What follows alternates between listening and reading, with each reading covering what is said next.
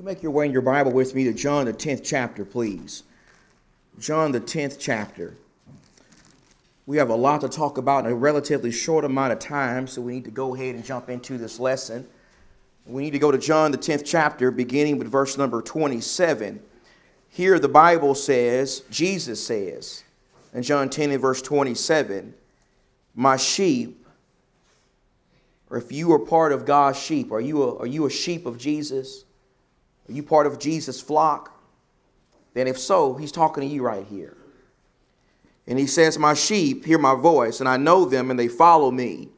And I give eternal life to them, and they will never perish, and no one will snatch them out of my hand. My Father, who has given them to me, is greater than all, and no one is able to snatch them out of the Father's hand.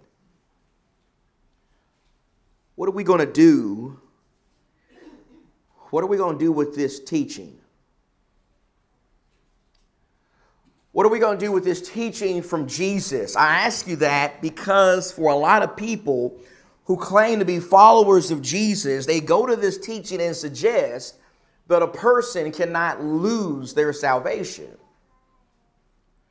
They suggest that a person cannot fall from grace. They suggest that once a person is saved, there is nothing they can do to be lost.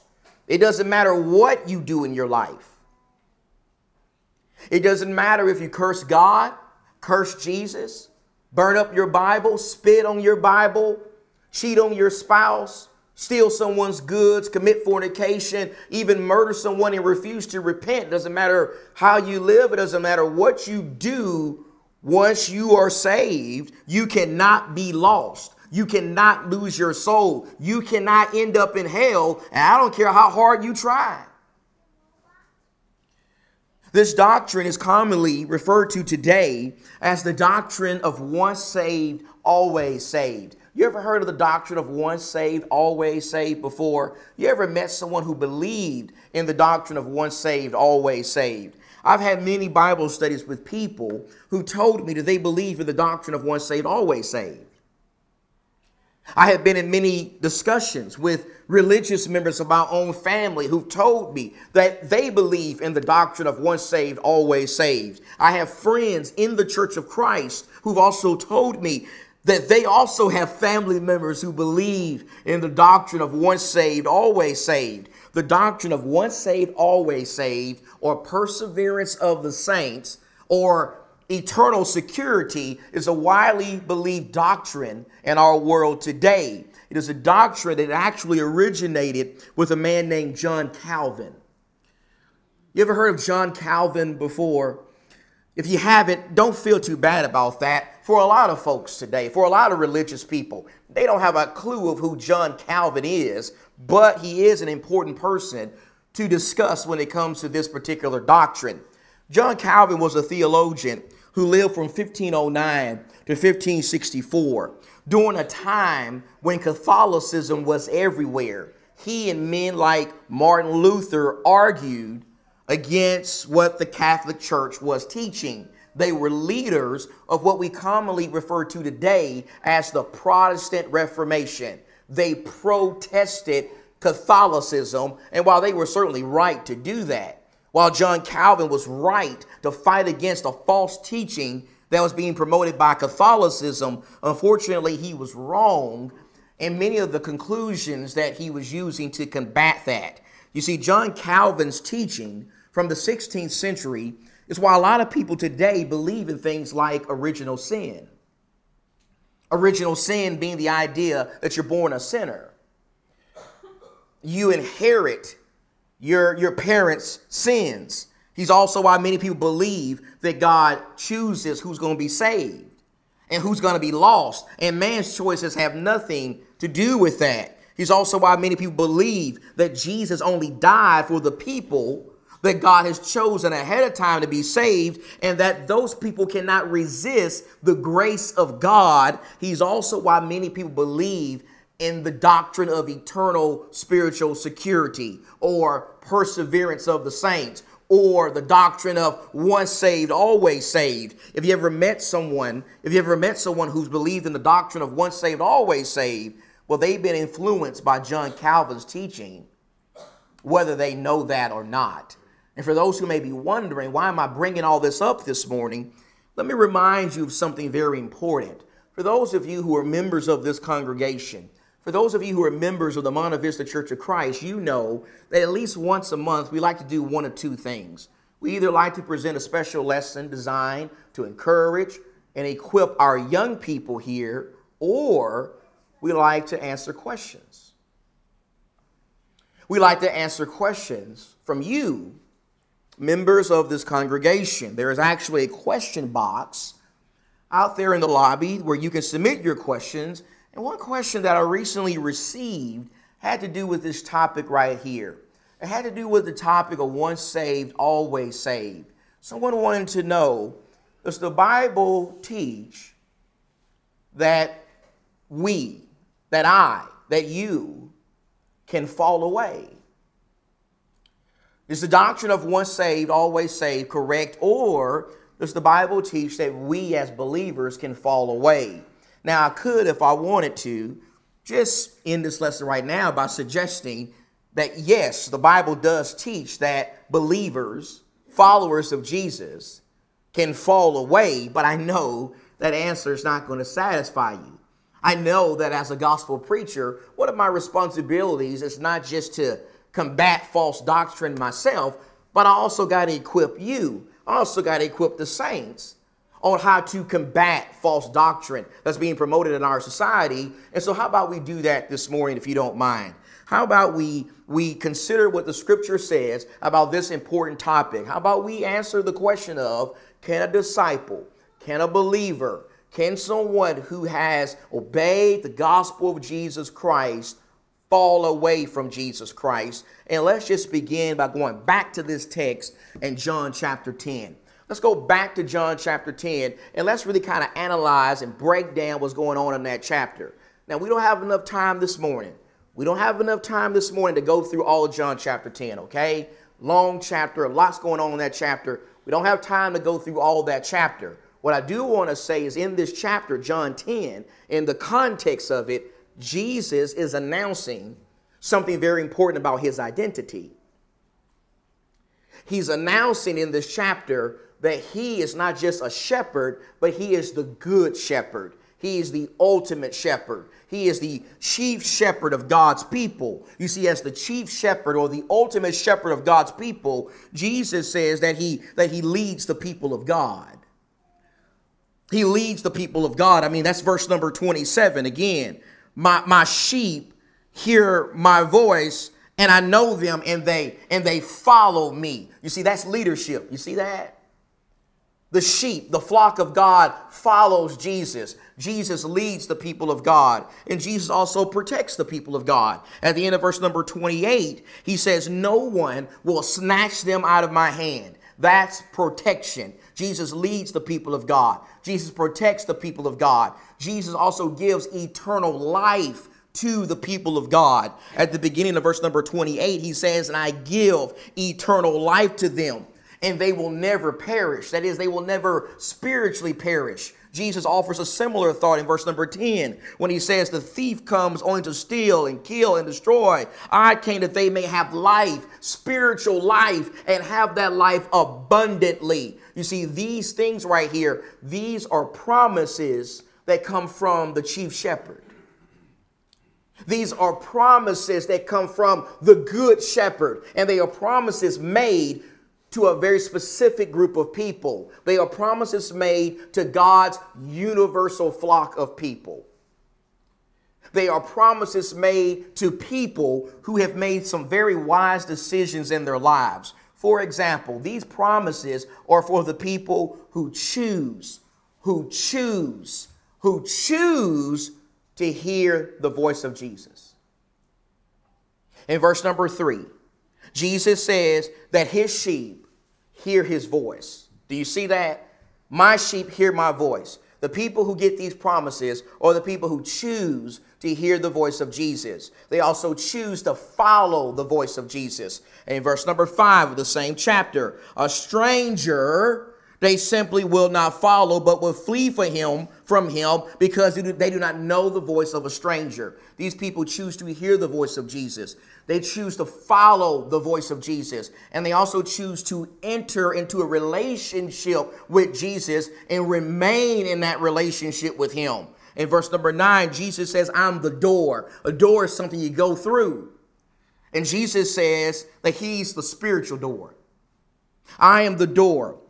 If anyone enters through me, you got to enter through that door. He will be saved and will go in and out and find pasture. Jesus offers a similar thought in John 15 and verse 4 when he says that we must abide in him. You see, going through the door of Jesus and abiding in a relationship with Jesus, that's all a choice.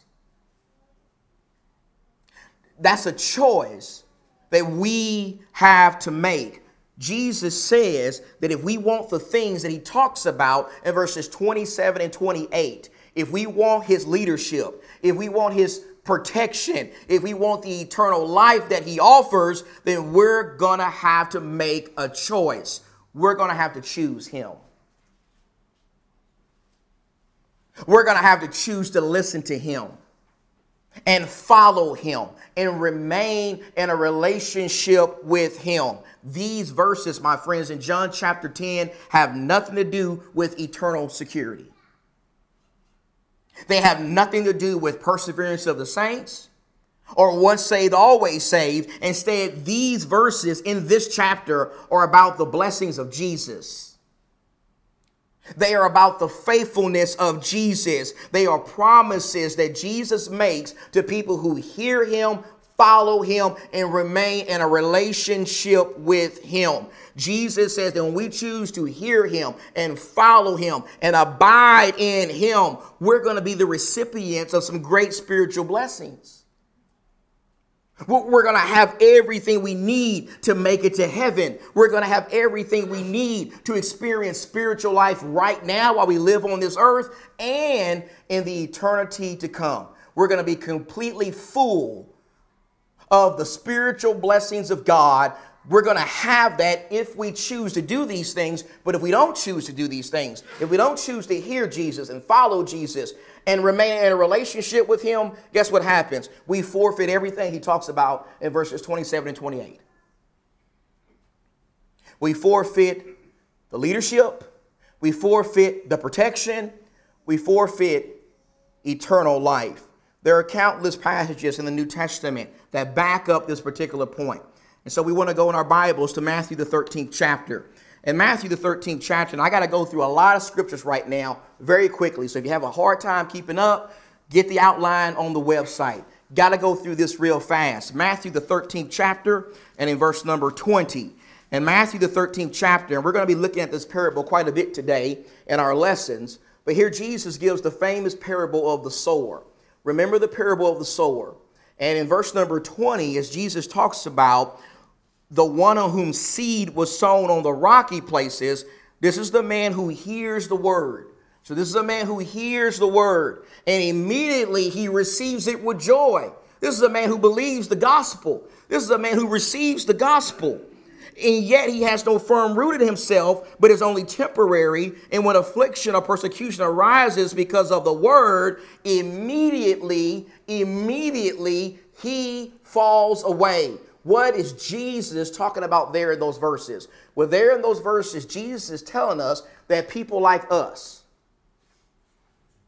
believers, disciples, people who gladly receive the word of God. People who even gather on a Sunday in our nice church clothes to worship God, people like us, can fall away.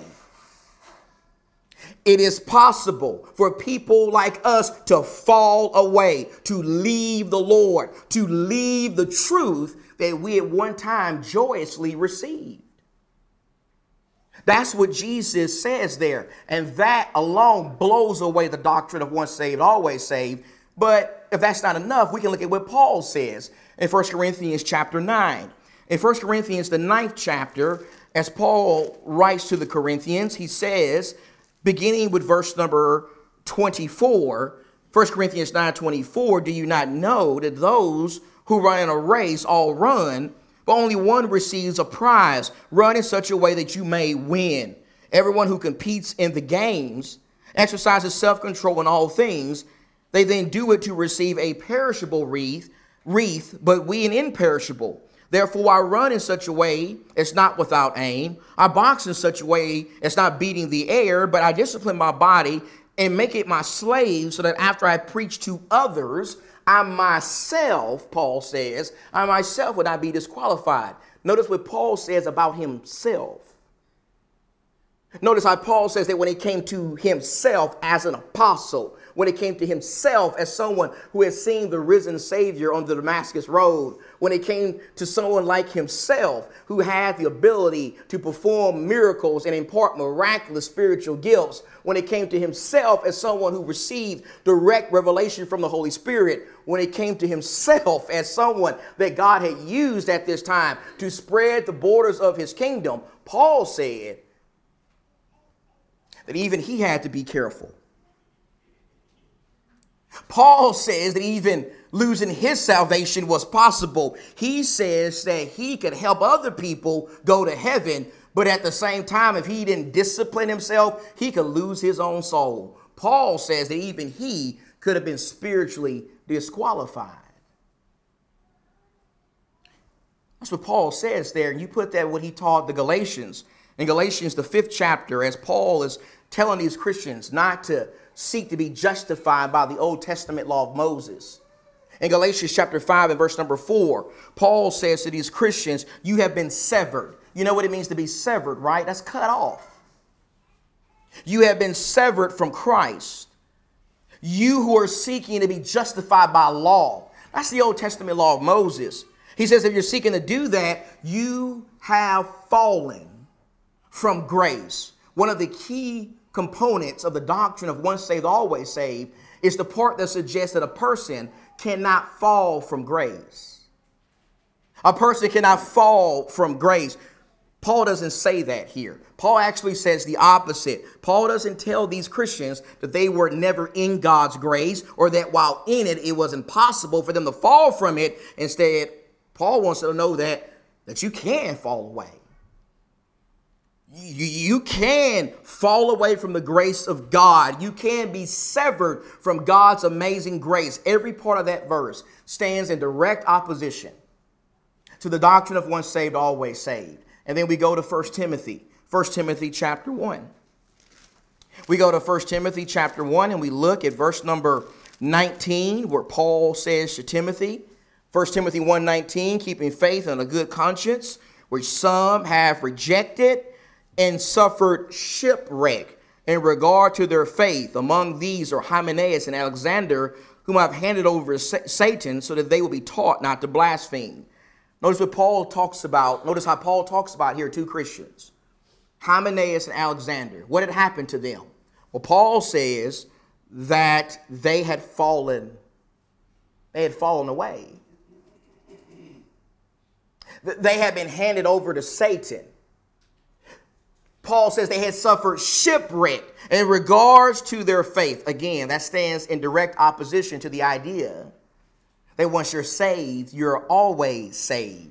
And then in the book of Hebrews, chapter 2, in Hebrews, the second chapter, and in verse number 1, as the Hebrew writer tries to urge these Hebrew Christians at this time to not leave Jesus to go back to Judaism, he says in Hebrews 2 and verse 1 For this reason, we must we must pay much closer attention to what we've heard so that we don't drift away from it. Notice how these Christians could drift away from what they had heard. They could drift away from the truth. You go down to chapter 3, and in chapter 3, verse 12, he says, Take care, brethren. These are not people of the world.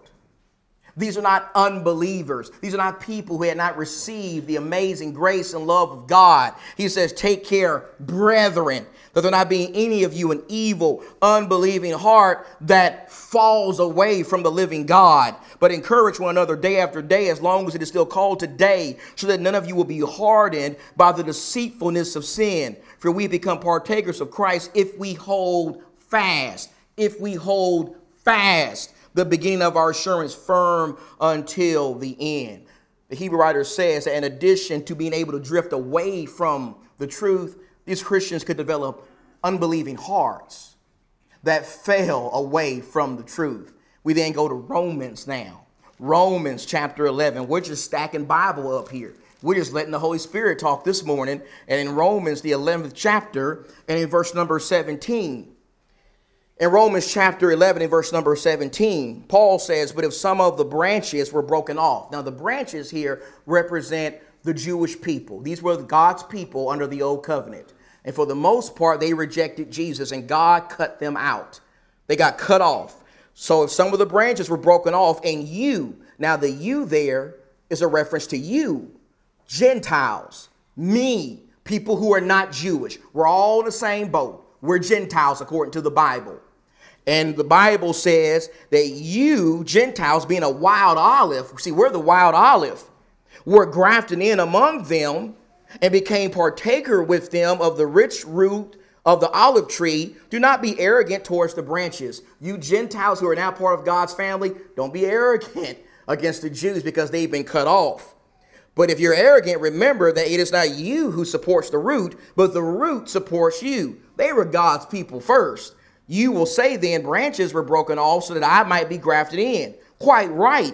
They were broken off for their unbelief. But you stand by your faith. Do not be conceited, but fear. For if God did not spare the natural branches, if God didn't spare his people under the old covenant, he's not going to spare you either. Behold, then, the kindness and severity of God to those who fail, severity, but to you, God's kindness, if you continue in his kindness. Otherwise, you will be cut off. Notice how, in addition to God cutting off the Jews who rejected Jesus, Paul says that people like us, Gentiles who've obeyed the gospel and have been grafted into the family of God, we can be cut off too. We can be cut off by God. How can we be cut off by God? Well, verse 20 says that we can be cut off when we stop believing. When we don't stand in the faith, when we stop fearing God. Verse 22 says that we can be cut off when we don't continue in the kindness of God. The kindness of God there is a reference to the grace of God. It is a reference to the amazing grace of God. You see, part of Calvinistic doctrine suggests that a person cannot resist God's amazing grace. But here Paul says you can. Paul says that when we resist God's grace, we will be cut off from God. And you put that with 2 Peter chapter 2.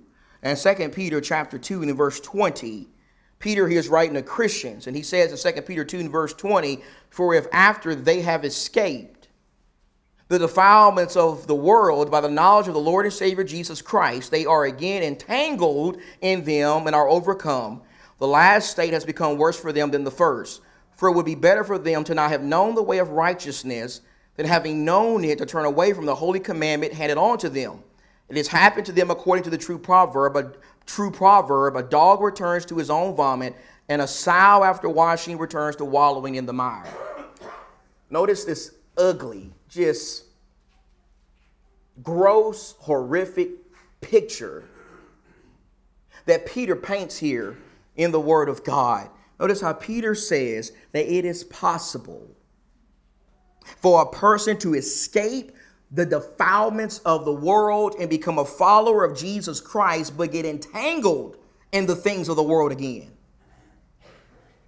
Peter says it is possible for believers to, to be overcome by the world all over again. When that happens, Peter says that those folks are in a worse condition then than they were before they even obeyed the gospel. Why are they in a worse condition then before they obeyed the gospel? Well, the reason why they're in a worse condition then is because they know better. They know better. Peter says they know the holy commandment of God. They know the truth about God's grace and God's love and all God has done to save them from their sins through Jesus Christ, and they flat out reject it. They turn away from it. Peter says that a person who turns away from the holy commandment They're like a dog who eats his own vomit. They're like a pig who returns right back to the mud after he's cleaned up. Again, what a gross and just disgusting picture. And then one more passage Revelation 3. Revelation 3 and verse 5. Revelation 3 and verse 5 He who overcomes will thus be clothed in white garments, and I will not erase or blot his name from the book of life, and I will confess his name before my Father and before his angels. Now, who is Jesus? Jesus, the one talking there. Who is Jesus talking to in that context? Well, he's talking to a, he's talking to a church. He's talking to a group of believers. He's talking to a group of people like us people who have experienced the grace and kindness and love of God, people who have their names recorded in the book of life. Jesus tells these people that yes, your name is in the book of life, but if you don't overcome, if you don't persevere, if you don't press on, if you are not faithful to me and abide in me, I will blot you out of my book. I will erase your name out of the book of life. That goes completely against the idea of being once saved, always saved. What I just want you to see is this doctrine that has been promoted for several centuries is a false doctrine. It is not what the Bible teaches in any way, shape, or form. According to the Bible, we can fall away we can be spiritually disqualified. We can fall from grace. We can suffer spiritual shipwreck. We can drift away. We can develop hearts that fall away from the living God. We can be cut off from God. We can get entangled in sin again. We can be blotted out of the book of life. All that language indicates that it is possible for Christians to be lost. It is possible for followers of Jesus to turn away from Jesus and lose their souls. You know why that is possible? That is possible ultimately because God made us in a very special way. God made us in His image. Part of being made in the image of God means that God made us with the ability to make choices. We can make choices. I got to tell you that this is one of the great errors of the doctrine of once saved, always saved. This doctrine of perseverance of the saints or eternal spiritual security or once saved, always saved takes away man's ability to make choices. It is a doctrine that suggests that your choices do not matter. It doesn't matter what you do, it doesn't matter how you live, it doesn't matter how you think, it doesn't matter what you put in your body. You can do whatever you want to do on this earth. And if God says you're going to be saved, you're going to be saved. And if God says you're going to be lost, you're going to be lost. You have no no decision making when it comes to this. It's all God, it's none of you. No choices at all. Now, Joshua was here this morning. He would have something to say about that, wouldn't he? Remember what Joshua said in Joshua 24 and verse 15?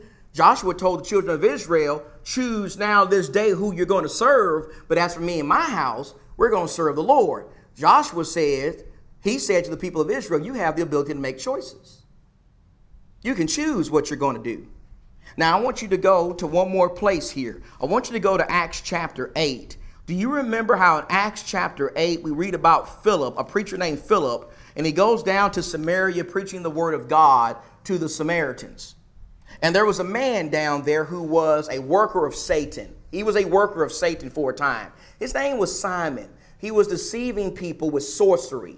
And in Acts chapter 8 and verse number 12, after Peter, or Philip, I'm sorry, went there preaching the word of God, it says in verse 12, but when they, the Samaritans, believed Philip, preaching the good news about the kingdom of God in the name of Jesus Christ, they are being baptized, men and women alike.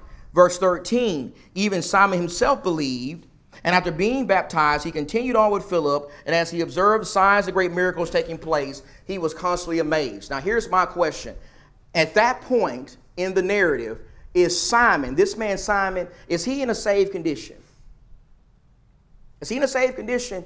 Is he a believer in Jesus Christ? Now, those who advocate this doctrine we're talking about this morning will say, well, no, Simon wasn't really converted. He, he was just pretending. He was faking. He wasn't a true believer in God. Now, the people who say that are going to have a problem with Jesus. Because Jesus said in Mark 16 verse 16, he who believes and is baptized will be saved. Now, Jesus says that if you do that stuff, you're going to be saved. And the scripture says that Simon and the Samaritans did that. So either we're going to go with Jesus or we're going to go with this, this doctrine once saved, always saved. The scripture says Simon is a believer. Jesus said that this man is a true believer at this point. And so let's keep going with the text. There's no question about this man's salvation. Luke never says he's deceiving and fooling people. No, he did the same thing everybody else did. But in verse 18 it says, Now when Simon saw that the Spirit was bestowed to the laying on of the apostles' hands, he offered them money, saying, Give this authority to me as well, so that everyone on whom I lay my hands may receive the Holy Spirit. But Peter said to him, May your silver perish with you, because you thought you could obtain the gift of God with money. You have no part or portion in this matter, for your heart is not right with God. Therefore, repent of this wickedness of yours and pray the Lord that, if possible, the intention of your heart may be forgiven you. For I see that you're in the gall of bitterness and in the bondage of iniquity. And so, notice how not long after being converted, not long after doing what Jesus said in Mark 16 and verse 16, Simon allowed the devil to creep into his life. He allowed the devil to creep into his heart. He became bitter because he didn't have the ability to impart miraculous spiritual gifts like the apostles. He wanted to purchase that ability with money, and Peter said, No, no, no, no, no, no. Simon, you're wrong. Simon, you are in sin. Simon, your heart's not right with God, and at this very moment, you're in danger of losing your soul. If you want to avoid that terrible fate, you need to do two things. You need to repent and you need to pray. You need to repent and you need to ask God to forgive you through prayer. Notice how Peter didn't say, well, wait a minute, Simon, you're, you, you've been saved once, so you're always saved now. You're good. You're, you're a Christian. You're not going to lose your salvation. You have eternal spiritual security. Notice how Peter didn't say that. Instead, Peter said, You've done wrong. You've done wrong, and you need to get back right with God. You need to choose to get back right with God, just like you made a choice to sin against God. Do you see that? Now, I know there's a lot more we could say about this subject. I get it. But I hope that this lesson will at least provide you with some tools that you can use if you encounter people who believe in the doctrine of once saved, always saved. I hope you can see that as Christians, our choices matter. How we live matters. Our commitment to God matters. We can miss out on the prize of heaven if we don't strive every day to be faithful to God. In fact, maybe there's someone here this morning who's a Christian and you say, Well, I haven't been faithful to God. Right now, I'm technically a Christian, but I'm on a path to eternal destruction. Well, the good news for you is you can do what Simon did in Acts chapter 8. You can repent. And you can beg God to forgive you. And guess what? God will forgive you. Or if there's someone here who's never obeyed the gospel at all, you're not a Christian. The good news for you is you can become a Christian. The grace of God has been extended even to you. It's extended to every person. Believe in Jesus. Be baptized for the remission of your sins and strive to be faithful to Him every single day. If we can help you with that, come to the front right now as we stand and we sing. Bring Christ your broken life, so by sin.